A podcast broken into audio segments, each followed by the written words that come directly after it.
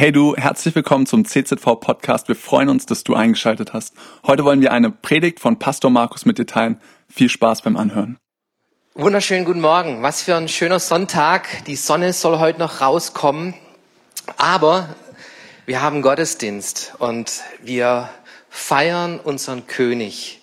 Auch heute hier im ersten Gottesdienst um 11 Uhr ist Synod Church, wo wir im Kino nochmal Gottesdienst haben. Betet bitte dafür. Und wir sind in Daniel Kapitel 6. Das Daniel-Buch hat insgesamt 12 Kapitel. Und die ersten 6 Kapitel haben so einen biografisch-geschichtlichen Ansatz, wo uns Geschichten aus dem Leben Daniel mit seinen Freunden erzählt wird. Und ab Kapitel 7 geht's rein in prophetisches Buch, wo uns Apokalypse gezeigt wird, was in der Endzeit noch geschehen wird, auf uns zukommen wird. Und heute geht's nochmal um eine Geschichte. Und es ist so eine Lieblingsgeschichte von jedem Prediger, nämlich Daniel in der Löwengrube. So kennen wir diese Geschichte. Und ich hoffe, dass du ab heute nie mehr an Daniel in der Löwengrube denkst, sondern an Löwen und Engel in Daniels Grube. Okay? Darum geht's. Und so einen kurzen Rückblick, was bisher geschehen ist. Daniel ist so um die 80 Jahre alt, jetzt in Kapitel 6. Da sind manche Sprünge, zeitlichen Sprünge drin zwischen den Kapiteln. Er wurde als ein Teenager nach Babylon ins Exil geführt. Und jetzt ist er zwischenzeitlich 80 Jahre alt. Und er ist einer der 3 Top-Politiker des Königs Darius. Wer ist hier um die 80? Darf ich mal eure Hände sehen? Oder drüber? Ihr lieben Leute, es hört nie auf, Geschichte zu schreiben. Geschichte für Gott vor allem. Mit 80 kannst du noch Präsident von Vereinigten Staaten werden und kannst Erfindungen machen. Thomas Edison war auch so um den Dreh herum. Mit hohem Alter hat er seine genialen Erfindungen gemacht. Es gibt kein zu spät. Aus und vorbei. Mit Gott kann man immer noch Geschichte schreiben. Denkt an Kaleb. Kaleb mit 80 hat er gesagt, hier gibt's einen Berg, einen feindlichen Berg und den will ich einnehmen. Und Daniel, er ist so um die 80 herum jetzt, hat 3 Königen gedient. Nebukadnezar, von dem haben wir letzte Woche gehört, in Daniel Kapitel 3, dieses Standbild mit goldenem, alles vergoldet und Nebukadnezar wollte sich einen Namen machen, aber es dauerte nicht lange und er starb und sein Sohn Belzazar wurde Nachfolger, wurde König und er war recht stolz, erhaben, so als babylonischer König Weltherrschaft zu haben. Doch dann kamen die Perser und in Kapitel 6 finden wir einen neuen König, nämlich den König Darius, der aus Persien das babylonische Reich übernommen hatte und jetzt auch König in Babylon war. Und wir sehen eins, so diesen Traum von Nebukadnezar in Daniel Kapitel 2, von dieser Statue, goldenes Haupt und dann werden die Materialien immer brüchiger und dann dieser Felsen, der dieses Standbild umhaut, Diese Reiche dieser Welt, sie kommen und sie gehen. Und Gottes Prophetie geht in Erfüllung. Wir lesen es schon in Kapitel 6, dass sich die Prophetie von Daniel erfüllt hat, die er dem König Nebukadnezar diesen Traum gedeutet hat, dass sein Reich untergehen wird, dass es abgelöst wird von einem anderen Reich. Und da ist dieses medo-persische Reich, das plötzlich die Weltmacht inne hat. Und Daniel hat sich auch bei Darius einen Namen gemacht. Er wurde einer der 3 Statthalter und der König sah im Daniel etwas Besonderes und er wollte ihn sogar zu seinem offiziellen Stellvertreter machen. Und wir sehen Daniel in seinem hohen Alter unter all diesen fremden Einflüssen im Exil, über 24.000 Tage, wo er in Babylon jetzt war, im Exil, sehen wir trotzdem immer noch diesen Daniel, wie er sich vor keinen falschen Göttern beugt, wie er seinem König treu dient, soweit es den Rahmen Gottes nicht bricht. und wie er an seinem Glauben festhält. In einer Kultur, die völlig antigöttlich ist. Eine Kultur, wo Götzendienst hoffähig ist, wo Praktiken stattfanden, die diabolisch waren. Und Daniel, er bleibt seinem Herrn treu. Lass uns in Daniel Kapitel 6 einsteigen, indem wir ein paar Verse lesen. Und da heißt es, nach Belzazars Tod wurde der Meder Darius König von Babylon. Er war 62 Jahre alt, als er die Herrschaft antrat. Darius beschloss, 120 Statthalter über die Provinzen seines Reiches einzusetzen. Sie waren 3 hohen Beamten am Hof unterstellt, denen sie Rechenschaft geben mussten. Diese 3 vertraten die Interessen des Königs. Einer von ihnen war Daniel. Bald stellte sich heraus, dass Daniel weitaus klüger und begabter war als die anderen Beamten und die Statthalter. Der König dachte sogar daran, ihm die Verwaltung des ganzen Reiches zu übertragen. Da suchten die anderen führenden Männer nach einem Grund, um Daniel anklagen zu können. Er übte sein Amt jedoch so gewissenhaft aus, dass sie ihm nicht das kleinste Vergehen nachweisen konnten. Er war weder nachlässig noch bestechlich.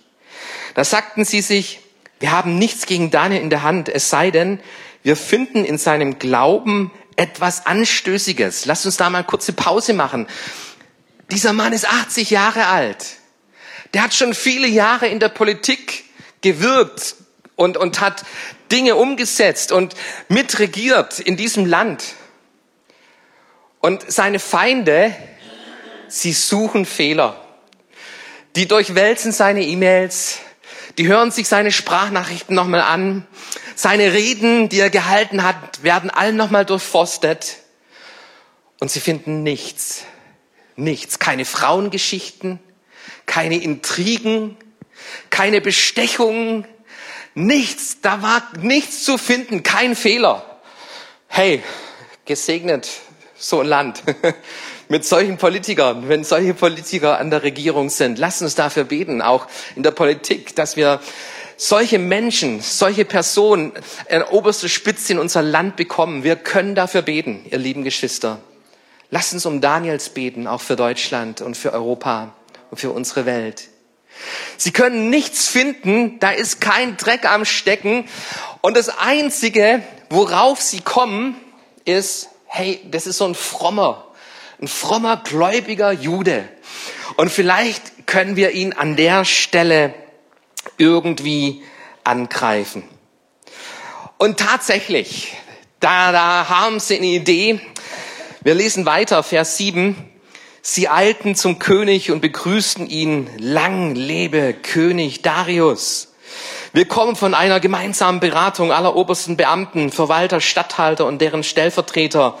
Wir schlagen dir vor, dass du folgende Anordnung erlässt und alles tust, um sie durchzusetzen.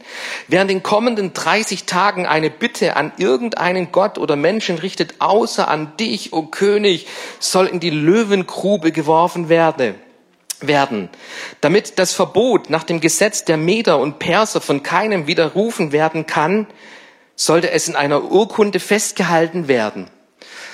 Warum waren sie so erpicht darauf, dass es in der Urkunde festgehalten wird? Weil die Könige damals, die sprachen viel. Die erließen viele Dekrete und Befehle und Anweisungen. Und am nächsten Tag, da hatten sie ihre Meinung schon wieder geändert. Und deshalb hatten die Perser ein Gesetz veranlasst, dass wenn ein König ein Dekret schriftlich macht, es nicht mehr verändert werden darf. Selbst vom König nicht. Das war der Hintergrund. Also hey, die Könige, die regierten damals nach Lust und Laune irgendwie. Und deshalb wollten sie das schriftlich haben. Und dann geht es hier weiter. Da ließ Darius den Erlass niederschreiben und das Verbot trat in Kraft. Wenn du Menschen manipulieren willst, dann appelliere an ihr Ego. Das ist schon dem Teufel bewusst gewesen damals im Paradies, im Garten Eden. Was sagt er zu Adam und Eva? wenn ihr von dieser verbotenen Frucht, sollte sie verboten sein, hat Gott wirklich gesagt, nein, wenn ihr davon esst, dann werdet ihr selber sein wie Gott.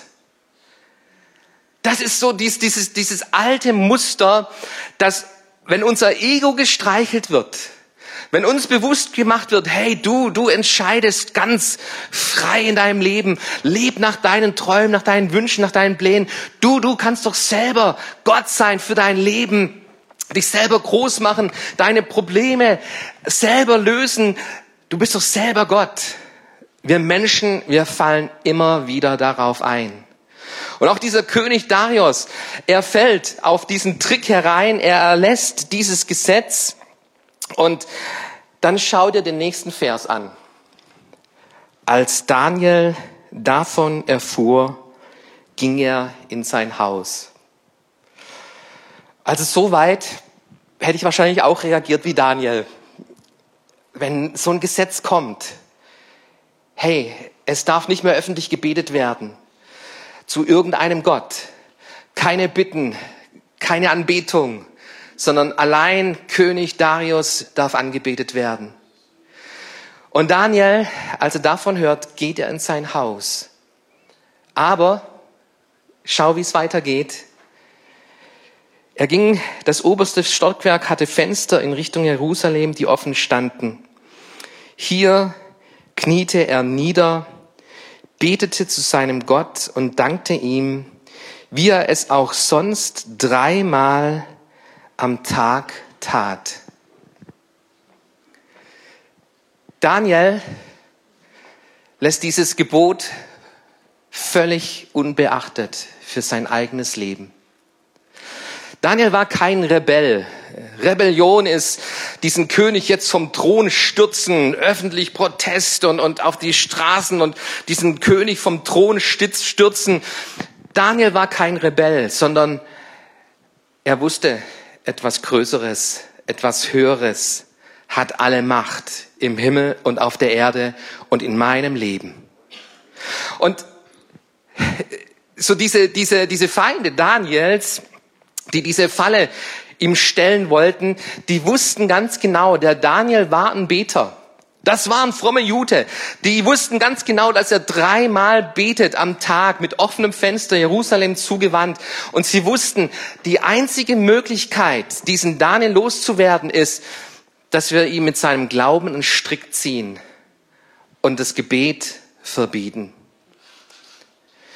Lieber Freund, wenn Gebet verboten wird, wenn Glaube an Jesus Christus verboten wird. Sind wir noch dabei? Sind wir noch dabei? Die Zeiten haben sich nicht geändert. Damals, wir lesen von dieser Verfolgung, die auf Daniel abzielte.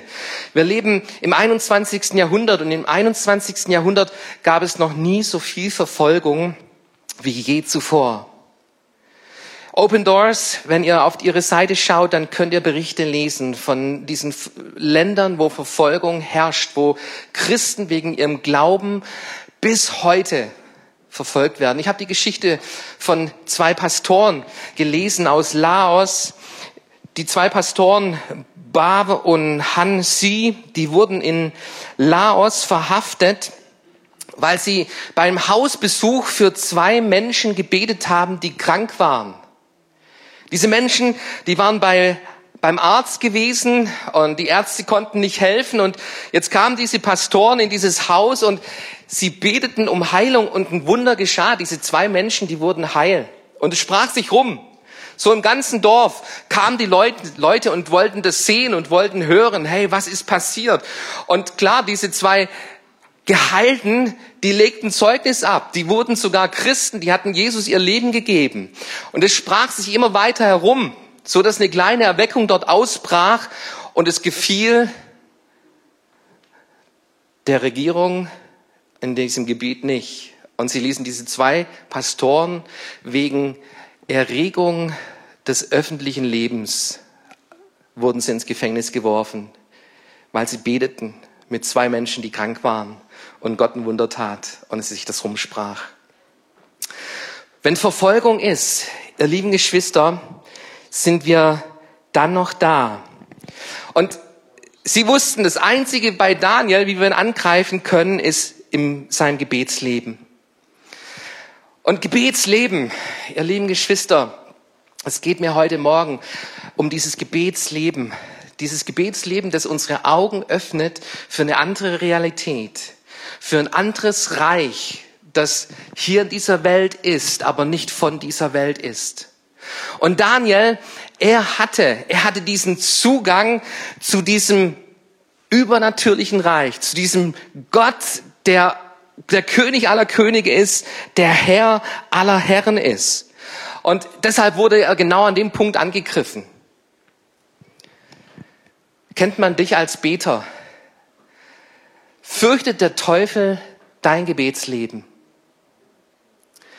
Daniel, dreimal täglich findest du Daniel auf den Knien, Jerusalem zugewandt, und er betet zu seinem Gott.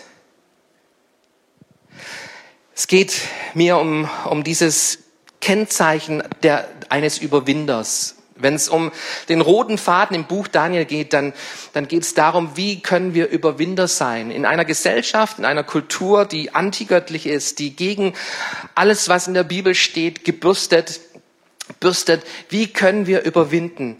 Und wir überwinden nicht, indem sich die äußeren Dinge verändern werden, sondern wir überwinden, indem wir innerlich stark sind.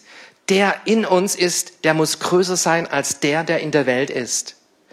Und ihr lieben Geschwister, dieses stille Kämmerlein, unser Gebetsleben, das ist dieser Punkt, wo wir lernen, innerlich stark zu sein. Auch wenn draußen es stürmt, wenn draußen der Feind tobt, wenn der Druck von außen größer und größer wird. Deshalb ist es so wichtig, dass der in uns ist, dass der stark in uns lebt. Und Gebet ist da eine zentrale Rolle. Daniel, er suchte seinen Gott. Er ließ nicht los von Gott. Jesus, wenn du dir das Leben von Jesus anschaust, dann stellst du fest, sein Geheimnis war diese Verbindung mit seinem Vater im Himmel. Und frühmorgens machte er sich auf und er suchte die Gemeinschaft mit seinem Vater. Und er hörte auf seine Stimme. Und es faszinierte die Jünger so sehr, dass sie Jesus nach seinem Gebetsleben fragten. Und Jesus lehrte ihnen, Vater unser im Himmel. Da gibt es dieses andere Reich. Dieses Reich nicht von dieser Welt. Aber wir haben einen Zugang zu diesem Reich, ihr lieben Geschwister. Heute, hier und jetzt. Und Jesus lehrte, dass wir anklopfen dürfen bei diesem Reich Gottes. Und wer klopft, dem wird geöffnet. Wer sucht, der wird findet. Und der Vater im Himmel, er wird geben. Er wird geben die Kraft, die Hilfe, den Beistand auch für unser Leben hier auf dieser Erde. Es gibt das Reich Gottes. Und Daniel befindet sich im Exil, aber im Gebet wendet er sich Jerusalem zu. Er bekommt diesen anderen Blick. Jawohl, Babylon, ich bin im Exil und ich möchte treu sein, mein Bestes geben. Aber mein Blick ist auf ein anderes Reich, hat eine andere Perspektive in meinem Leben. Ich lebe für den König aller Könige und den Herrn aller Herren. Schaut euch mal an, was Petrus schreibt in 1. Petrus Kapitel 2. Meine lieben Freunde, ihr wisst, dass ihr in dieser Welt Fremde seid. Sie ist nicht eure Heimat. Ihr Lieben, wenn du Christ bist, wenn du Kind Gottes bist, dann ist das hier nicht dein Zuhause. Es gibt ein Vaterhaus. Ein Vaterhaus, wo wir alle hingehen werden, die an Jesus Christus glauben und festhalten. Und wir dürfen uns es hier nicht einrichten, dass wir denken, hey, hier muss alles irgendwie passen und stimmen und glatt gehen, sondern diese himmlische Perspektive, die gehört zum Christsein dazu. Und er schreibt weiter, deshalb bitte ich euch eindringlich, gebt den Angeboten und Verlockungen dieser Welt nicht nach. Ihr Ziel ist es, euch innerlich zu zerstören. Lebt stattdessen so vorbildlich, dass die Menschen, die Gott nicht kennen, darauf aufmerksam werden. Durch euer Verhalten sollen selbst die überzeugt werden, die euch bösartig verleumden. Wenn sie dann aufgrund eurer guten Taten zur Einsicht kommen, werden sie Gott am Tag des Gerichts für ihre Rettung danken. Das ist ein Daniel-Vers. Das ist ein Daniel-Vers. Daniel hat sich im Exil nicht eingerichtet. Er wusste, das ist nicht mein Zuhause. Gott wird uns heimbringen, wieder nach Israel. Jerusalem wird aufgebaut, der Tempel wird gebaut werden. Er hatte eine andere Heimat. Und er lebte mit seinem Gott, in der Verbindung mit ihm, ein vorbildliches Leben, sodass andere Menschen auf ihn aufmerksam wurden und ihn sogar zu ihrem Stellvertreter machen wollten in der Politik. Es braucht Daniels. Daniels, die genau das umsetzen in ihrem Umfeld.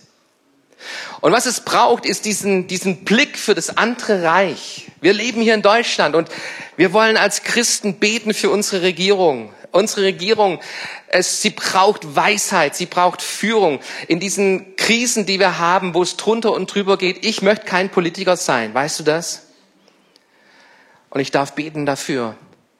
Aber als Christ habe ich diesen anderen Blick auf ein anderes Reich. Und ich möchte es dir mal so erklären, mit zwei Ringen. Zwei Ringe. Auf der linken Seite findest du unsere Reiche dieser Erde. Und wir alle haben auch irgendwo unser eigenes Reich, das wir uns bauen. Und auf der anderen Seite das Reich Gottes. Und du darfst nicht den Fehler machen, Gott in dein Reich einzuladen. Den Fehler machen viele, viele Menschen am Start ihres Christseins.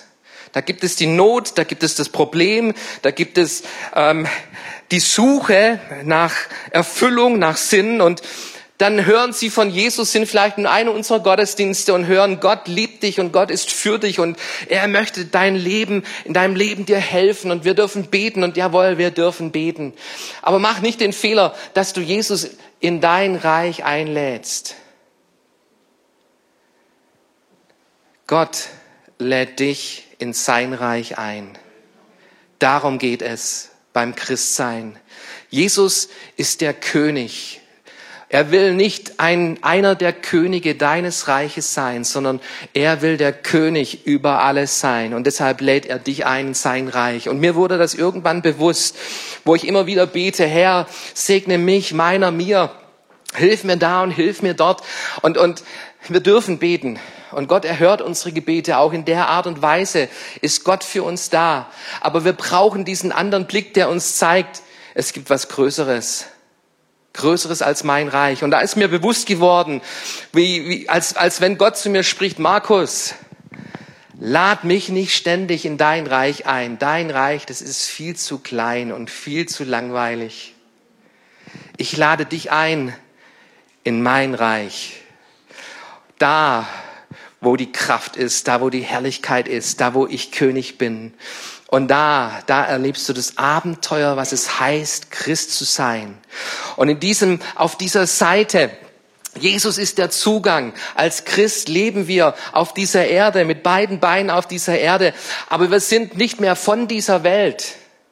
Wir leben in der Welt, aber wir sind nicht von der Welt, sondern wir haben den Geist Gottes in uns, der uns die Augen öffnet für Gottes Reich und für seine Möglichkeiten und für das Übernatürliche.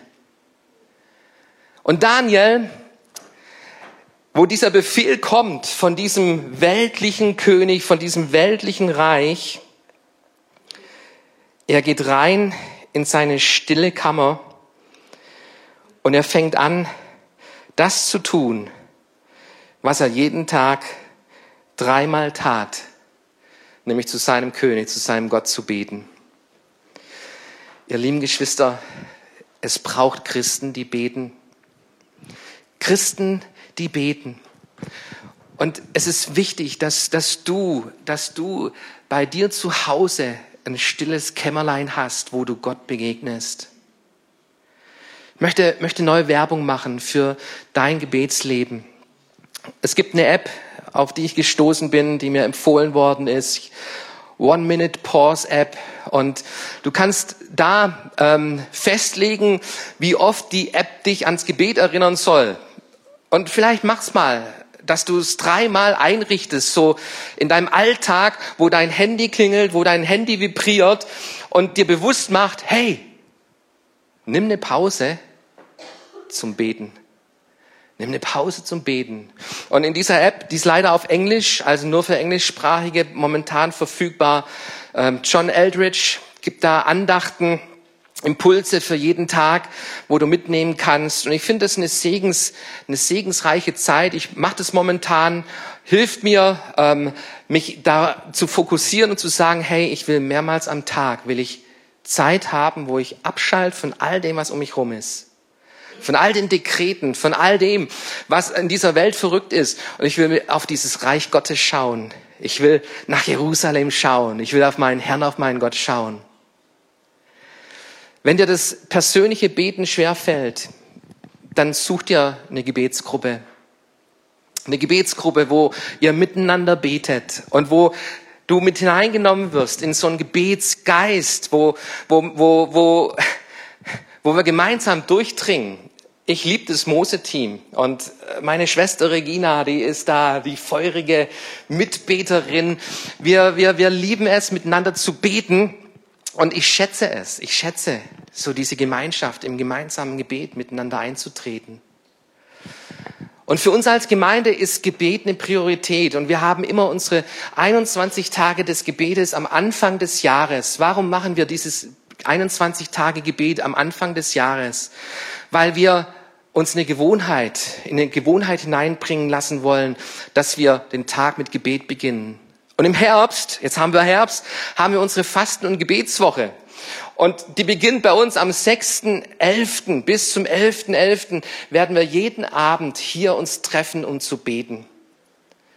Gebet ist der Schlüssel zur Kraft Gottes, zu diesem übernatürlichen Reich. Und Daniel, er lebte in dieser Dimension, mit diesem Fokus, nicht von dieser Welt. Ich lebe nicht nur hier in Babylon, sondern es gibt ein Reich, dem ich diene, ein größeres Reich. Die Folge war, dass die Mannschaft, seine Feinde standen bereit und die warfen ihn in diese Löwengrube. Und jetzt lasst uns mal so über diesen Aspekt Löwe nachdenken, den wir in Kapitel 6 finden. Du findest Löwe über 100 Mal in der Bibel erwähnt und benutzt. Löwe als Tier, wie jetzt zum Beispiel hier in Kapitel 6, Daniel, Löwengrube. Da gab es eine Grube, wo Löwen drin waren und das waren keine Schmusekatzen. Was macht ein Löwe aus? Die Bibel gibt eine Antwort, Sprüche 30, Vers 30. Der Löwe, König der Tiere. Also wenn du denkst, so Löwe, König der Tiere, das ist die Erfindung von Musical Hamburg. Nee, die Bibel hat's entdeckt, die Bibel hat's aufgeschrieben. Der Löwe ist der König der Tiere, der vor nichts Angst hat. Und diese Löwen in dieser Grube, das waren keine Schmusekatzen. So nach der Geschichte mit Daniel werden seine Feinde reingeschmissen und wir können nachlesen, die Bibel zeigt uns das, hey, die zerrissen diese Menschen, rissen sie auseinander und verschlangen sie. Die hatten immer noch Hunger. Die waren immer noch Fleischfresser und die machten auch vor Menschen keinen Halt, so ein Löwe. Also Löwe begegnen uns als Tier in der Bibel. Dann findest du Löwen in Bezug auf Menschen. Nochmal einen Schritt zurück. Die Babylonier verwendeten das Löwensymbol als einer ihrer Gottheiten. Ich war dieses Jahr in Berlin im Pergamon-Museum und in Deutschland findest du dieses Ischtar-Tor aus Babylon. Die haben es aufgebaut in Berlin. Wenn du mal in Berlin bist, schau es an. Das ist das Tor, durch das Daniel höchstwahrscheinlich marschiert ist. Und Sadrach, Mesach, Abednego. Ich habe ein Bild dabei. Auf der linken Seite ist es aufgebaut, dieses Tor. Und rechts unten, das wollte ich euch auch zeigen, die kannten damals schon Adidas. Aber mir geht's um den Löwen. Das war ein Symbol in Babylon und es war ein Symbol für einen Gott Ishtar, Herrin des Himmels, Liebesgöttin und Beschützerin der Armee. Das drückte dieses Königsherrschaft aus, die der Löwe symbolisierte. Das drückte diese Macht, diese Gefahr, diese Angstlosigkeit, die der Löwe hatte und die Gefahr, die von ihm ausging. Das wollten die Babylonier ausdrücken. Und vielleicht ist es auch der Grund, warum sie Daniel in eine Löwengrube schmissen und nicht in eine Krokodilsgrube oder eine Schlangengrube oder eine Wassergrube. In eine Löwengrube wurde er reingeschmissen. Du findest den Löwen in Bezug auf Menschen. Menschen, die es auf dich abgesehen haben, die dir nachstellen, die dich zerreißen wollen. Und die Bibel beschreibt es zum Beispiel in Psalm 57, ein Lied von David. Ich lese von Vers 2.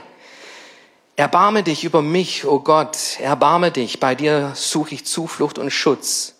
Wie ein Vogel sich unter die Flügel seiner Mutter flüchtet, so will ich mich bei dir bergen, bis die Gefahr vorüber ist. Zu Gott im Höchsten schreie ich, zu ihm, der alles für mich zu einem guten Ende führt. Vom Himmel her wird er mir seine Hilfe schicken und mich vor denen retten, die mir nachstellen und mich so gehässig verleumden. Ja, Gott wird zu mir halten, er ist treu. Ich bin von Feinden umzingelt. Wie Löwen lechzen sie nach Blut. Ihre Zähne sind spitz wie Speere und Pfeile. Ihre Zungen scharf wie geschliffene Schwerter. Gott, zeige deine Größe, die den Himmel überragt. Erweise auf der ganzen Welt deine Hoheit und Macht. Deine Feinde hatten mir Fallen gestellt. Ich war völlig verzweifelt. Mir hatten sie eine Grube gegraben. Doch nun sind sie selbst hineingestürzt. Gott, mein Herz ist voller Zuversicht. Ja, ich bin ruhig geworden im Vertrauen auf dich. Darum will ich singen und für dich musizieren. Alles in mir soll darin einstimmen. Harfe und Laute, wacht auf. Ich will den neuen Tag mit meinem Lied begrüßen. Herr, ich will dir danken vor den Völkern, vor allen Menschen. Will ich dir singen, groß ist deine Güte. Sie reicht bis an den Himmel. Und wohin die Wolken auch ziehen, überall ist deine Treue. Und der David, der erlebte das und du erlebst es vielleicht auch in deinem Alltag. Und der Daniel erlebte es, dass es Menschen gibt, die ihm nachstellen, die um ihn herum sind wie Löwen. Sie umzingeln mich wie Löwen. Und du fühlst dich eingeschüchtert und du fühlst dich in die Enge getrieben. Und das sind die Zähne und da ist das große Maul und das Brüllen, das sich da auftut. Und schau dir David an. David, er kannte auch diese andere Perspektive, die die Dimension des Himmels öffnet, diesen Zugang zu Gott schafft, hier auf der Erde, nämlich das Gebet. Und er schaut auf seinen Gott. Er sieht die Löwen, er sieht die Feinde, aber du siehst in diesem Psalm, wie er den Fokus setzt auf seinen Herrn und auf seinen Gott. Und was mir gefällt hier am Ende: Alles in mir soll einstimmen, Harfe, Laute, wacht auf, ich will den neuen Tag mit meinem Lied begrüßen. Ihr lieben Freunde, wie beginnst du deinen Tag? Beginnst du ihn mit Sorgen? Beginnst du ihn mit diesen Feinden vor Augen, die auch dir heute wieder begegnen werden, die dir nachstellen, die dir das Leben schwer machen? Worauf schaust du? Und schon am Morgen fing David an, seinen Fokus richtig zu setzen. Ich will den Tag wecken mit der Größe Gottes. Ich will den Tag wecken mit Lobpreis, mit Anbetung.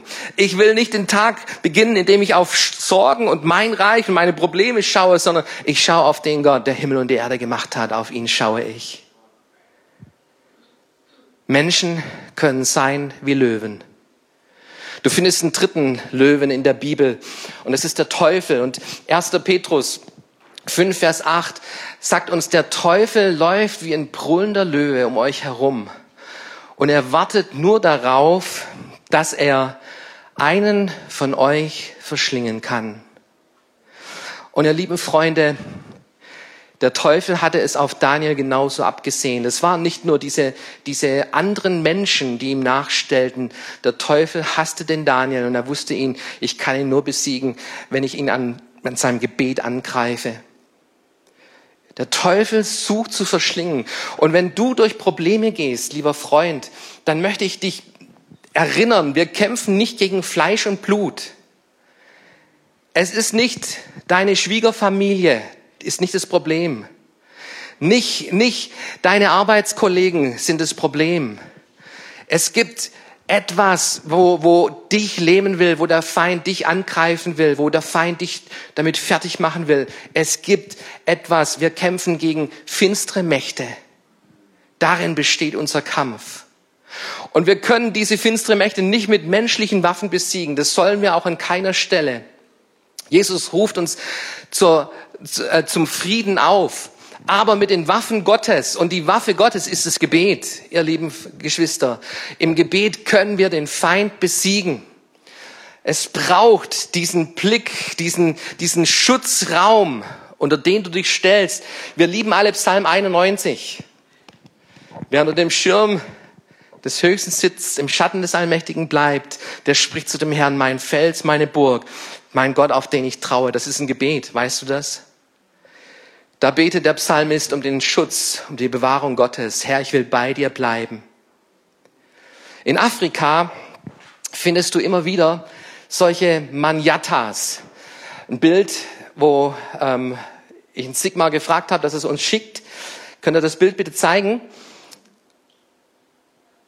Genau, das ist das Bild. So sind die Dörfer in Afrika.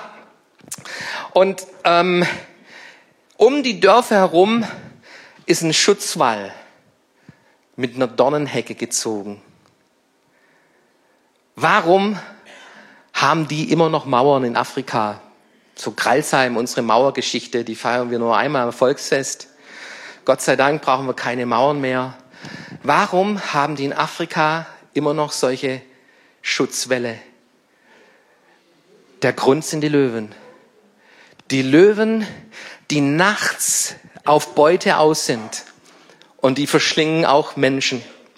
Und deshalb diese Afrikaner, sie bauen ihre Dörfer mit dem Schutzwall. Und dann kann der Löwe außen herumlaufen und er findet keinen Eingang. Er kommt da nicht herein. Und das ist genau der Schutz, den Gott für sein Volk hat. Denk an Hiob.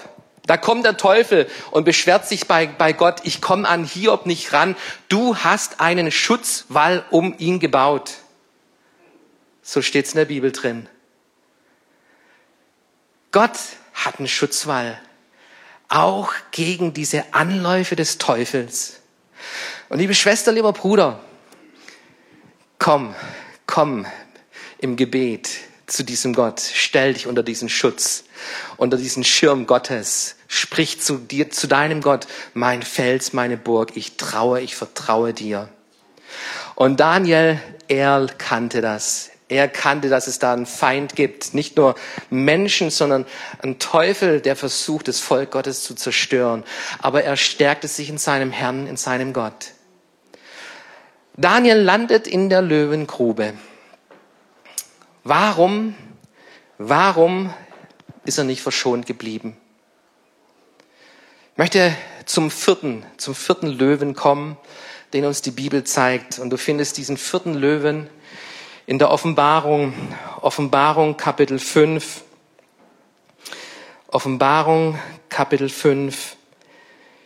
ich sah, dass der auf dem Thron in seiner rechten Hand eine Schriftrolle hielt. Sie war innen und außen beschrieben und mit 7 Siegeln verschlossen. Und ich sah einen mächtigen Engel, der mit lauter Stimme rief, wer ist würdig, die Siegel aufzubrechen und das Buch zu öffnen? Doch es war niemand da, der es öffnen und hineinsehen konnte. Niemand im Himmel, niemand auf der Erde und auch niemand im Totenreich. Da weinte ich sehr, weil niemand zu finden war, der würdig gewesen wäre, das Buch zu öffnen und hineinzusehen. Doch einer von den Ältesten sagte zu mir, weine nicht. Einer hat gesiegt. Er kann das Buch öffnen und seine 7 Siegel brechen. Er ist der Löwe aus dem Stamm Juda, der Nachkomme von König David. Wenn du in den Himmel hineinschaust, dann wird dieser Löwe vom Stamme Juda verkündet. Und es ist Jesus Christus. Jesus Christus ist dieser Löwe vom Stamme Juda. Und wenn es um Löwen geht, dann habe ich euch vorher gesagt, König der Tiere. Keine Angst. Gefährlich für uns Menschen. Was ist das Gefährliche an diesem König, an diesem Löwe vom Stamme Juda? Warum ist dieser Löwe gefährlich? Und ich möchte dir sagen, dieser Löwe aus dem Stamme Juda ist das Gefährlichste, was sich dem Tod gegenüberstellte und den Tod besiegte. Dieser Löwe aus dem Stamme Juda, er ist das Leben, das nicht besiegt werden konnte. Er wurde in ein Grab gelegt und er ist am 3. Tag auferstanden. Dieser Löwe aus dem Stamme Juda, er ist die Liebe, die Lieblosigkeit besiegt. Er ist diese Hoffnung, die die Hoffnungslosigkeit besiegt.